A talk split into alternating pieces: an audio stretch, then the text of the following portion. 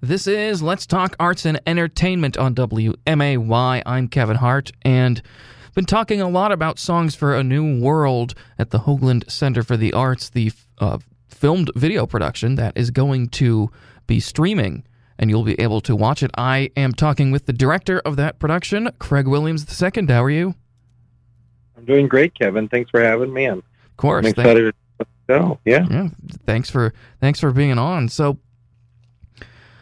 so uh, this show. Tell us a little bit about the show because I I know I, I kind of have an idea. I've I've listened to the show. I have not actually. I don't think I've seen it. So give give us a rundown of what Songs for a New World's all about.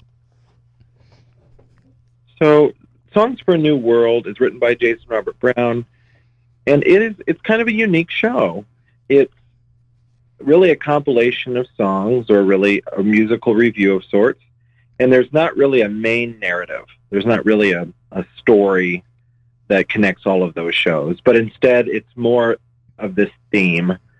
Um, and I, I kind of see it as the theme of America, like coming to America, um, and all the new experiences, all the change, all of the different pieces that go along to create, you know, a new world.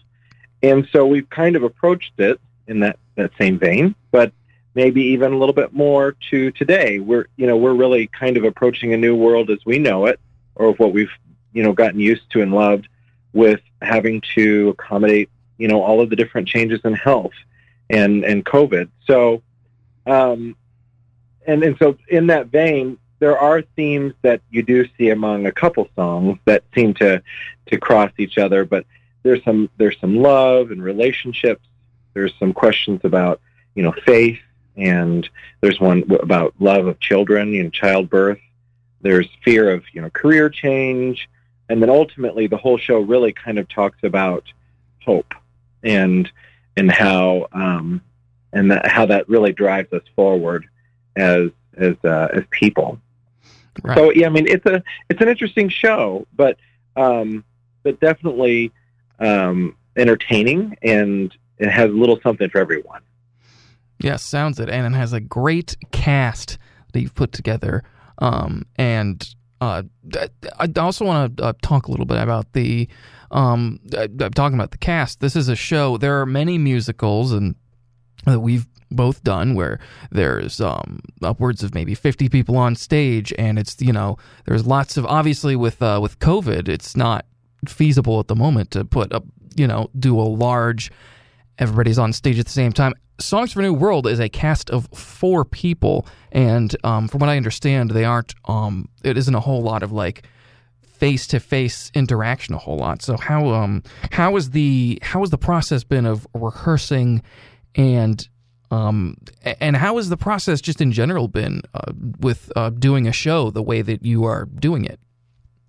You know, so normally you, you would rehearse a show for six to eight weeks and you would have everybody um, learn the music, learn the blocking based on what parts of the show they're in, and and so in this show, because there are only four people, they do get a lot of stage time.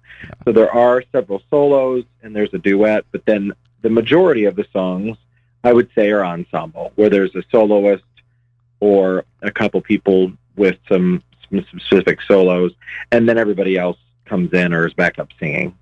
So, you know, in that regard, um, because it's only four four people and there's 16 songs, you know, we could have a short rehearsal, but ultimately, um, you know, we had to space everybody out, and they had to wear masks.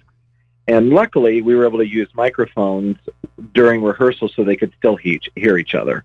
And that, that's probably the biggest thing about this show that was, you know, a, a challenge was making sure they could hear each other during rehearsal because that's a big part of learning your part and mm-hmm. seeing where you fit in. And some of this music is really difficult, very complex. Okay. it's an awesome challenge. But so in that regard, we, we kind of figured that part out. The the next challenge was really how do you put four people on stage and have them interact without touching or getting too close to each other. And that part of it, this show really lends itself to because it it can almost feel like a concert. But I think we spaced them, you know, everybody out pretty well, and and we were able to still create, um, you know, like an environment or, or relationships with those people. and and then on top of that we had some projections for each of the the songs, and that kind of created some space. Um, but we we really kind of had a wide open stage and played it so that we were COVID friendly, and um, you know I think I kind of approached that as kind of the puzzle to solve. You know, creative the creative juices of anything really are are to solve or, or resolve a problem or, or make what I've got work. And so that was that was kind of a fun and new way of trying to block or put people on stage in various ways that would still, you know, suffice in that regard. Yeah, and you talked a little bit about the uh, the projections. Um, I talked uh, the other day with Reggie Guyton, who is um, also helping out on the show as well with lights, uh, because that. and I'm a little bit about the the projections. What are they? Uh, um, I mean, not not you know giving too much away, but I mean, they, they you said you know it's about you know coming into this new world. Is it different? Are the projections are they like different periods in time, or is it like expressing different feelings that the characters are are going through, or what's um what's what's all going on there? That's a good question because this show really doesn't have specific points in time necessarily. A couple do. The second or the third song of the show, um, it's about being um, in a high rise of a New York City tower. So in the end, you know, it's pretty specific. But for the most part, it was a little bit more about creating an atmosphere or trying to emphasize a feeling. But you know, Brett Rutherford is the is the designer of those projections, and we work together uh, very well, and and we've worked together several times. And one of the the overarching themes that we kind of came into was that we're treating this like a dream. That you know, there are various things or various meanings that come to mind when you think of the the words of these songs or the ideas of these songs. So some of them are almost like a compilation of of, of photos or videos of, of nature or of you know cities. And so that part of it was actually a lot more fun because there were a lot less boundaries for us to really kind of explore as far as projection goes. And and that that was um, that was really kind of neat. So we've got a little bit of that. We had some where we were telling a love story and and Brett did some video and um, green screening and created this really, really nice representation um, via projection.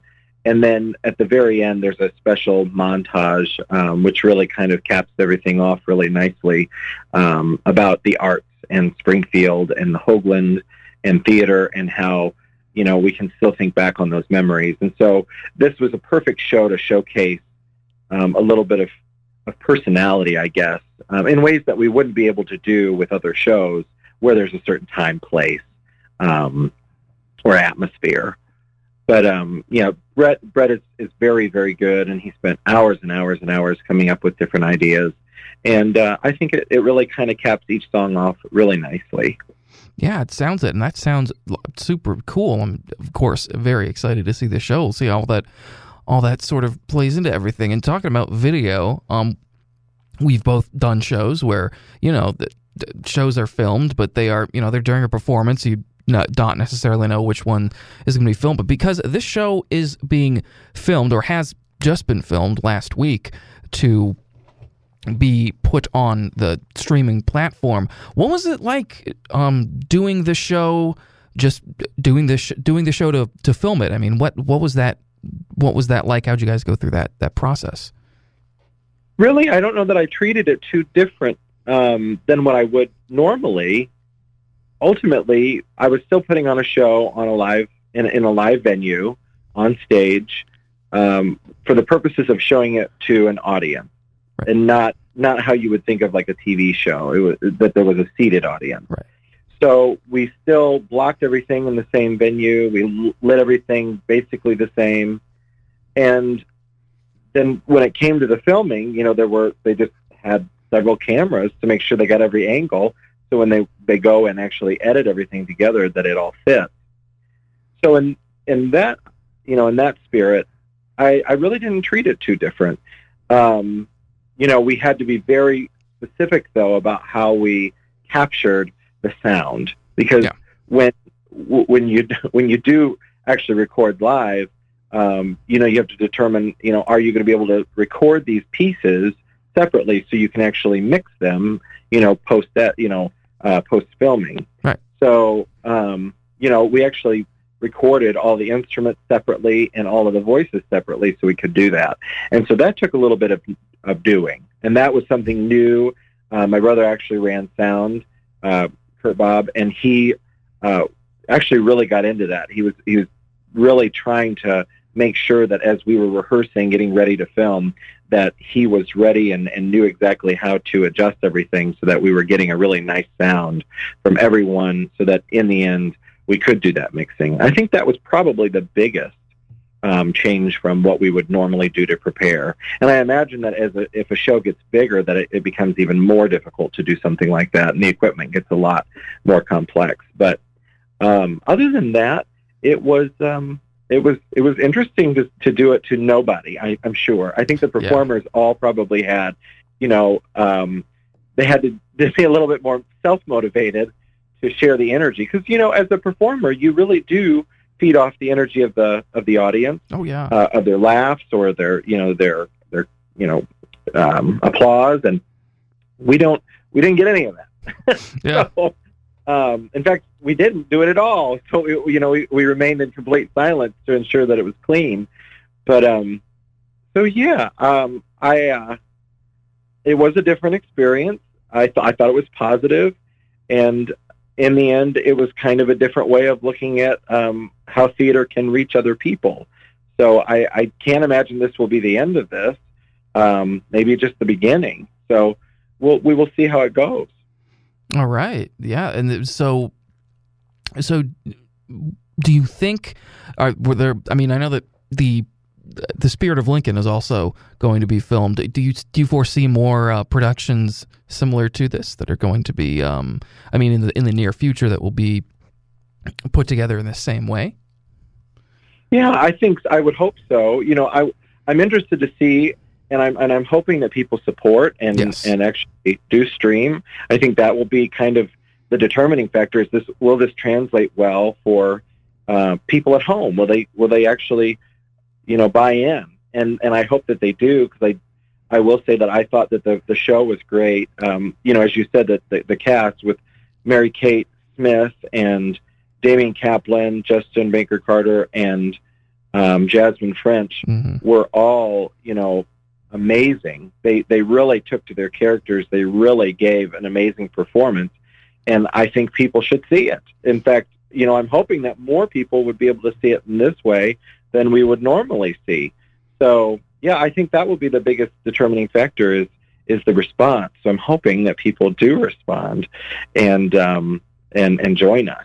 I hope so too. How are people going to be able to watch this performance? When is it, and how will they be able to purchase tickets to watch it?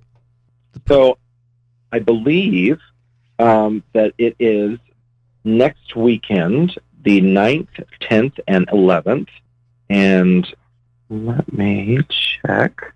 I think if you head to the, the Hoagland Center for the Arts uh, website, which is um, hcfta.org, um, there should be more information about getting tickets and, and how you'll be able to stream through the uh, ticket streaming service that um, that will be hosting the actual the actual show, um, and that will be, as I said, on hcfta.org um, on October 9th, 10th, and 11th, um, and those are all at 7 p.m.